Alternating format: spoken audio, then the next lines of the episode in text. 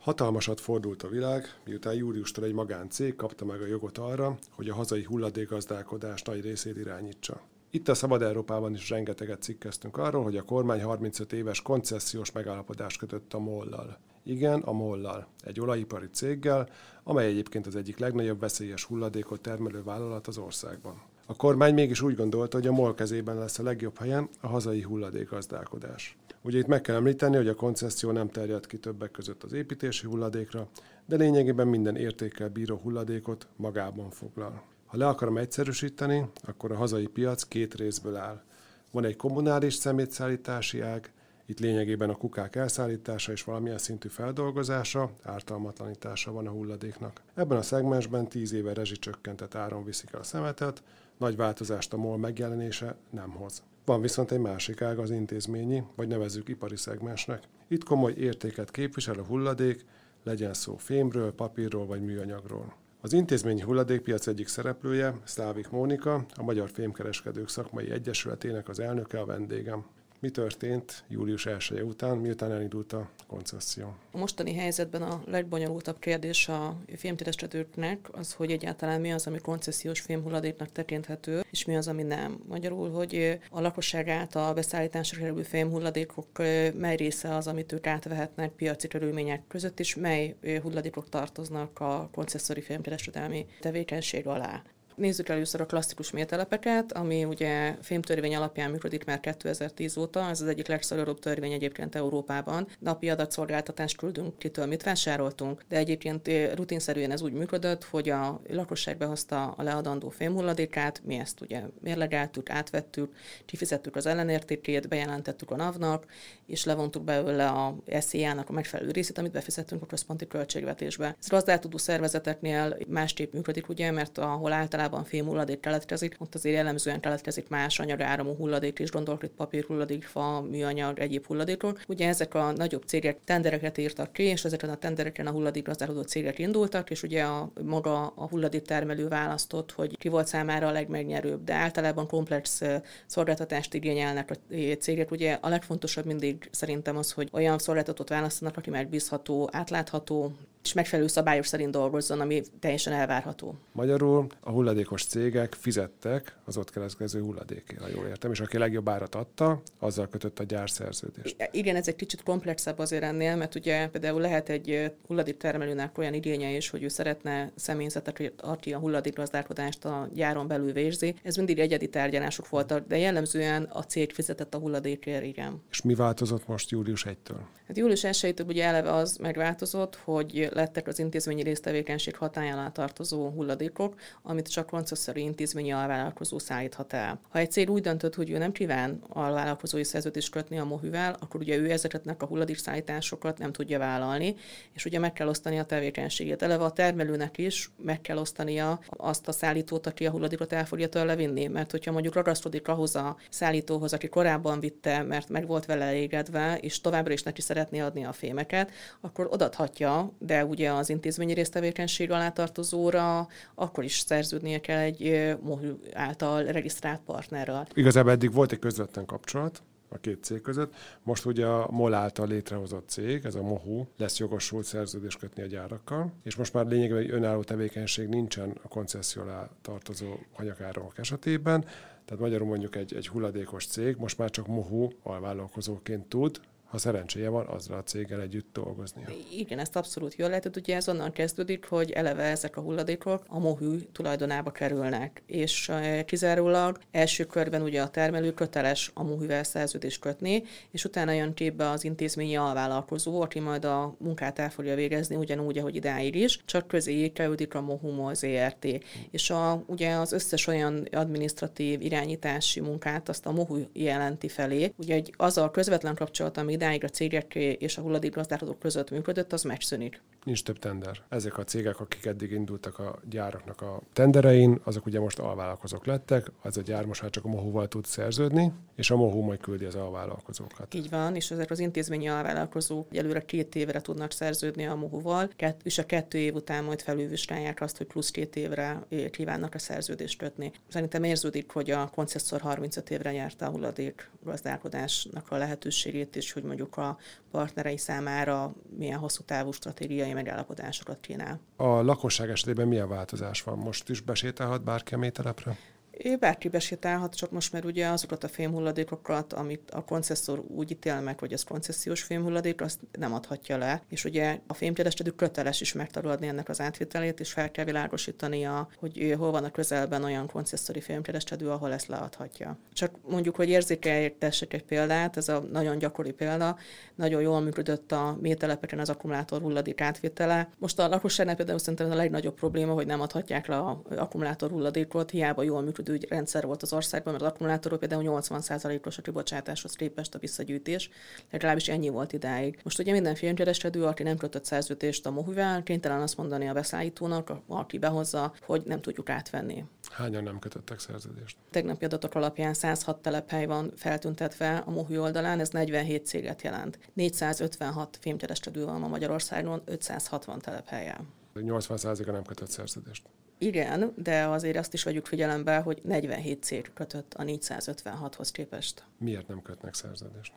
Eleve szerintem a, a kis egytelepes mételepek a feltételrendszernek sem biztos, hogy megfelelnek azoknak a szigorú feltételeknek, amit a MOHU elvár, plusz nem tudják a bérmunkarendszert elképzelni, mivel ugye saját telephelyük, saját eszközeik, saját embereit vannak, és ugye mióta rendszerváltás volt nálunk, piaci körülmények között működhettek. Ez most ugye nem ebbe az irányba megy.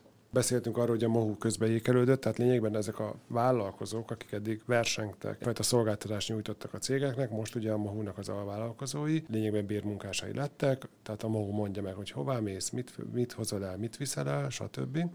És ha jól tudom, jók az információ, mai napig még nincsen egy igazából átlátható árazás. Tudomásom szerint ugye minden cég külön kötött, egyedi megállapodásokat kötött, hogy ki milyen díjtételen tud hmm. dolgozni együtt a mohuvel, de erről igaziból nekem nincsen információm. Hmm. De valamilyen 80% nem írt alá.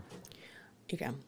Ennek van egy oka. A sajtóból ö, olvastam én is ugye Pető Zsolt úrnak a nyilatkozatát, hogy 169 céggel kötöttek szerződést, és hogy ezeknek a cégeknek biztos, hogy van a vállalkozója is, de 2020-as adatot tudnék mondani, amikor 1192 hulladékgazdálkodási engedélye rendelkező cég volt Magyarországon.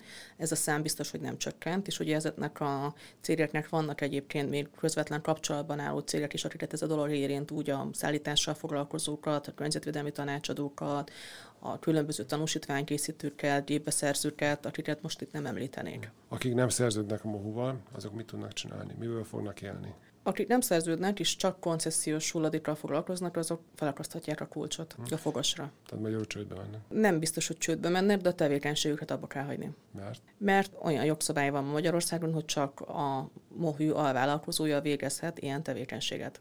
Ha szépen akarunk fogalmazni, akkor megteremtették a jogszabályi lehetőséget arra, hogy csak egy monopól helyzetben lévő cégnek az alvállalkozói lehessenek úgy, hogy a saját eszközeikkel, saját tudásukkal és a saját embereikkel ugyanazt a munkát végezzék, mint korábban, csak akkor piaci körülmények között végezhették, most pedig egy alvállalkozói rendszerbe, ahol egyfajta bérmunkások lesznek.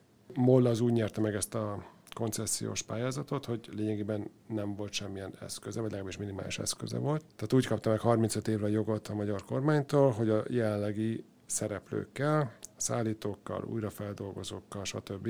végezteti el ezt a munkát, tehát kapott egy ilyen jogot a magyar államtól, hogy csak ő szervezhet, és csak rajta keresztül mehet ez a dolog, és most azt várja, hogy mindenki szerződjön le. Szerintem, hogyha megfogadta volna a koncesszor a szakmai érveket, amit több érdekképviseleti szerv is közvetített felé, és nem egy teljesen új rendszert próbált volna a hulladékgazdálkodásban kialakítani, hanem elfogadta volna azokat a szakmai érveket, amiket tényleg próbált a szakma közvetíteni, akkor nem tartanánk itt. Akkor ugye ebben a helyzetben is mindenki, minden vállalkozó dolgozni szeretne, minden vállalkozó meg szeretné őrizni a munkavállalóit, a befektetett dolgait megőrizni, és nem elértékteleníteni. De jelenleg, amilyen feltételeket támasztotta a MOL, az nagyon sok szereplő, kicsi és nagy is nem tudott, vagy nem akart eleget tenni. Cégek egy része, ugye itt most azt néztük, hogy kb. 80%-a nem írt alá a MOL-lal. Milyen következménye lesz ennek? Hát a, az, hogy a cégekre milyen következménye lesz, úgy gondolom, hogy aki tudja értékesíteni esetlegesen az eszközeit, az biztos meg fogja ezt tenni, aki esetlegesen külföldi tulajdonú cég, az kivonul majd az országból, de ami nagyobb, vagy ami negatívabb hatást fog okozni, az szerintem az, hogy az idáig sem tökéletesen működő hulladékgazdálkodás fog rosszabb helyzetbe kerülni. Szemetesebbek lesznek az erdőink, vagy hát, hogy ö, mit fogunk tapasztalni? Egyesületünknek az a, az ötlete támad, hogy egy hulladék híradót fogunk készíteni, amiben fel fogunk képeket tölteni és videókat, hogy milyen illegális hulladék elhelyezés zajlik az országban, mióta a koncesszió hatályba lépett. Mert ha például csak az alulitalos dobozra gondolok, azt ugye összegyűjtötték az emberek, és be tudták vinni a, vagy akár az automatába, vagy az áruházakban ugye le tudták adni, vagy be tudták vinni egy klasszikus mételepre. Ez ugye most megszűnik, mert csak a koncesszori filmkereskedőnél tudja leadni.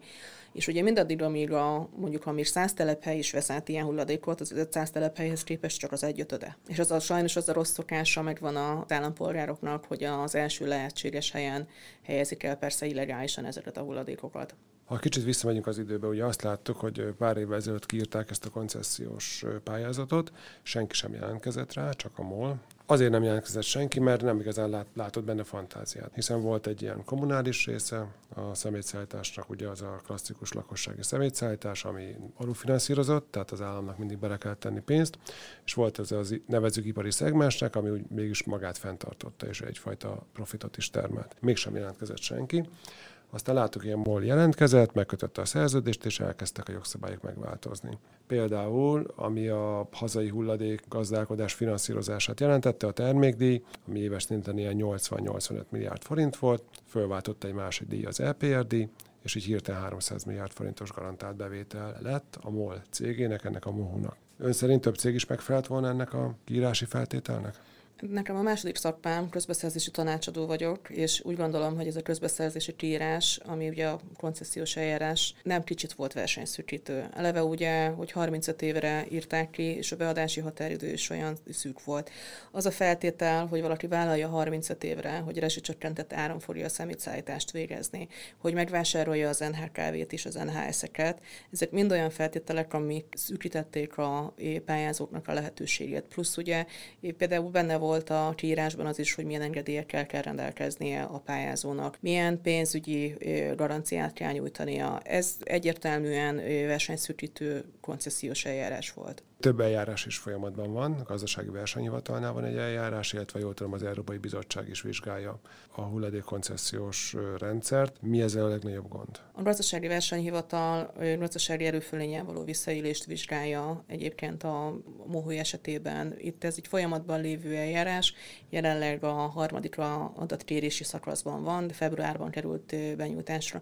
Hát ugye itt főleg azokat a panaszokat fogalmazták meg a, a beadandók, ugye, ami ami a szerződés kötéssel és egyéb ilyen dolgokkal kapcsolatosan volt, ő pluszban azt ugye, hogy a, a koncesszor a pályázat benyújtásának a pillanatában kiterjesztően értelmezte a koncesziós hatályt, és kiírta az építési és bontási fémhulladékokra is a koncesziót, amit ugye a pályázat benyújtására napján közölt az Energiaügyi Minisztérium, hogy ez nem a koncesszió része, mivel a települési hulladék közé ezeket nem lehet besorolni. Az Európai Bizottság előtt pedig tiltott állami támogatás miatt van egy beadvány, aminek ugye az elbírálására várunk, itt pedig ugye konkrétan arra a részre is ki tudunk térni, hogy az kiterjesztett gyártói felelősségi díjra beszedett összeg koordinátora egyedüliként a koncesszor. Ő a díj beszedője, és ő a jogosultja is. Most azért itt meg szeretném említeni, hogy a koncesszió hatályba lépés előtt ugye Magyarországon termétdíj volt a környezetvédelmi adó, ami éves szintén egy olyan 85-90 milliárd forint költségvetési bevételt eredményezett, amiből az állam szervezte a hulladékgyűjtést és hasznosítást. Ez körülbelül a hulladékgazdálkodók részére éves szinten egy olyan 15 milliárd forintot juttatott, ugye a többi bent maradt a költségvetésbe. Ebből az összegből érte el az ország a 3,1%-os visszagyűjtés és hasznosítási arányt. Ez az arány ennyiből is meg tudott piaci alapon valósulni. Most ahhoz, hogy elérjük majd a 65%-ot, fog kapni a MOL 300 milliárd forintot. És például arról még egy szó sem esett egyetlen egy fórumon se, hogy ebből az IPRD-ból a hasznosítókat mondjuk milyen támogatásban kívánja részesíteni. Termékdíjból bejött 85-90 milliárd forint évente, ugye ezt a magyar állam szedte be adóhivatalon keresztül, és ebből adott vissza 15 milliárdot, és ebből sikerült 63%-os újrahasznosítás, miközben most már az LPRD a MOL-hoz fog, a MOL cégéhez fog közvetlenül menni, és ez nem 80-90, hanem 300 milliárd forint lesz, és ebből kell még 2 pontot javítania mostani helyzet alapján, igen, majd 2035-re. Uh-huh. Azért nagyon jó. Nekem nem tűnik rossz Nagyon üzletnek. jó üzlet, igen. Nem csak a gazdasági versenyhivatal és az Európai Bizottság vizsgálja ezt a dolgot, hanem több jogi procedúra is elindult. Ugye a szerződés az maga fönn van, amit az állam kötött a mollan, a mellékletek viszont nem. Miért fontosak ezek a mellékletek? Koncesziós szerződésnek 13 melléklete van, ami a koncesziós szerződésnek a részleteit szabályozza. Pontosan például a fémhulladékok esetében, hogy a koncesszió hatája alá tartozik-e vagy sem. Egyesületünk álláspontja már elég régen az, hogy a e, természetes személyeknél keletkező fémhulladék nem a koncesszió része. Egyesületünk októberben közérdekű adatérényléssel fordult a koncesziós irodához ezeknek a mellékletek a kikérésére. Kétszer 45 napos hosszabbítás után egyszer személyesen biztosított a koncesziós iroda lehetőséget lehetőséget, hogy megtekintsem a mellékleteket, de nem készíthettem másolatot, sem én nem fotózhattam le a mellékleteket, ezért ugye azt a döntést hoztuk, hogy ezt perré alakítottuk, és ben a Transparency International képvisel minket, ő segít nekünk ebben a dologban. Ennek a pernek meg volt az első fokú döntése, amely kimondta, hogy a koncesziós irodának ki kell adni a szerződéseket. Természetesen a koncesziós iroda megfelebbezte ezt, úgyhogy ez egy folyamatban lévő ügy. Alkotmánybírósághoz is fordultak, ha jól tudom.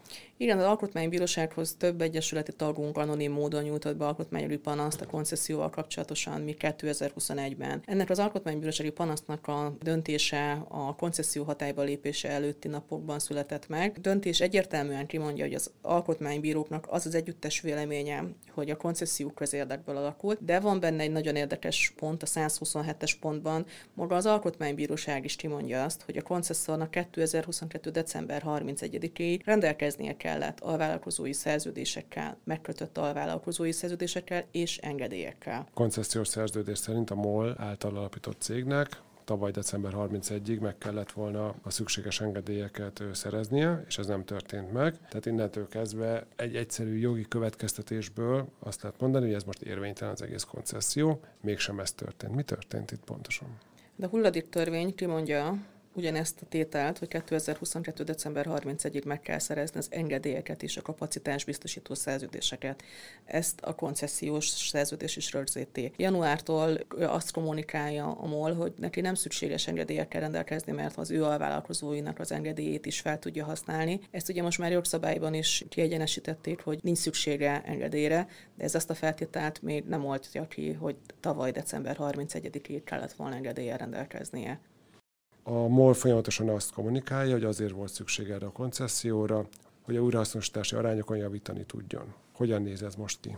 Papírhulladék esetében az összes hasznosítás 87,8%. Fémhulladék esetében, amiben beletartozik az alumínium nélkül és az alumíniummal együtt, 75,6%. Műanyag hulladék esetében 32,2%. Üveg esetében 48,6%, fa esetében 9,9%. Akkumulátor esetében 80%. Elektronikai hulladék esetében 41,8%. Látjuk, hogy ahhoz, hogy a 65% pontot elérjük, hol vannak a lemaradásaink elektronikai hulladékban, amit egyébként a szakma például nem vitat, hogy az IPR alá tartozik, és az koncesziós fém hulladék.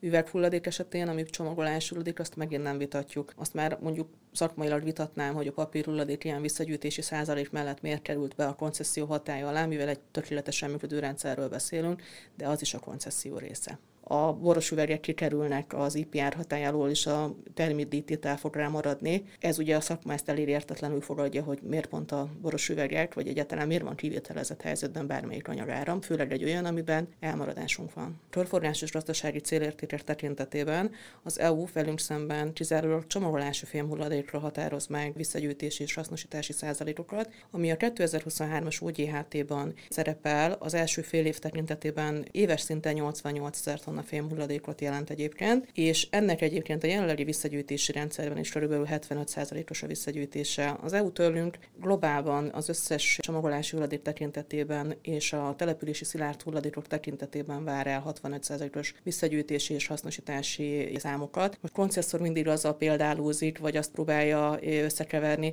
hogy tőlünk azt várja az EU, hogy a 30%-os hasznosítási arányt növelni kell.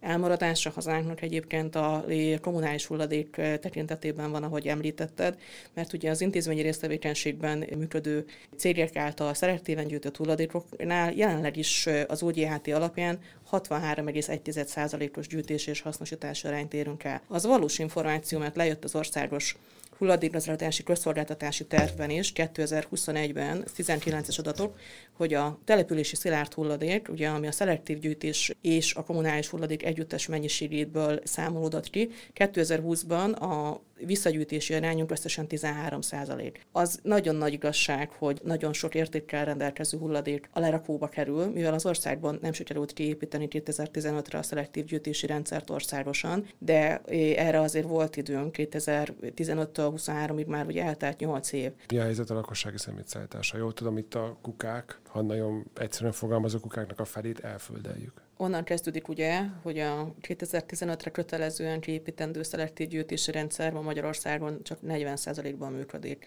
Magyarul nincsen meg minden településen az a lehetőség, hogy valaki szelektíven tudjon hulladékot gyűjteni. Mindaddig, amíg ez nem épül ki, addig ugye nem is lehet azt elvárni, hogy a lerakási százalékok csökkenjenek. Tehát az állam egy 8 éves késésben van? Szerintem Magyarország 30 év késésben van, hogyha Nyugat-Európa felé tekintünk. Mindig azt kommunikálja a kormány és a MOL is, hogy a körforgásos gazdaság célszámait az EU várja el tőlünk. Véleményem szerint a jövő várja el tőlünk, hogyha azt szeretnénk, hogy a gyerekeink is, unokáink is ezen a földön éljenek még. Szóval ez egy sokkal komolyabb dolog szerintem, mint hogy arra fordjuk, hogy ezt Brüsszel várja tőlünk. Ha, ha felelős hulladékgazdálkodást folytatnánk, akkor már rég nem itt tartanánk. Ha a 85-90 milliárd forintot, amit befizettünk termétdíjként, a költségvetés a szelektív hulladékgyűjtés kialakítására költötte volna a lakosságnak az edukálására, akkor most mi nem beszélgetnénk. Azért én élveztem a beszélgetést. Mai vendégem Szlávik Mónika volt, én pedig Videman Tamás. Köszönöm a figyelmüket!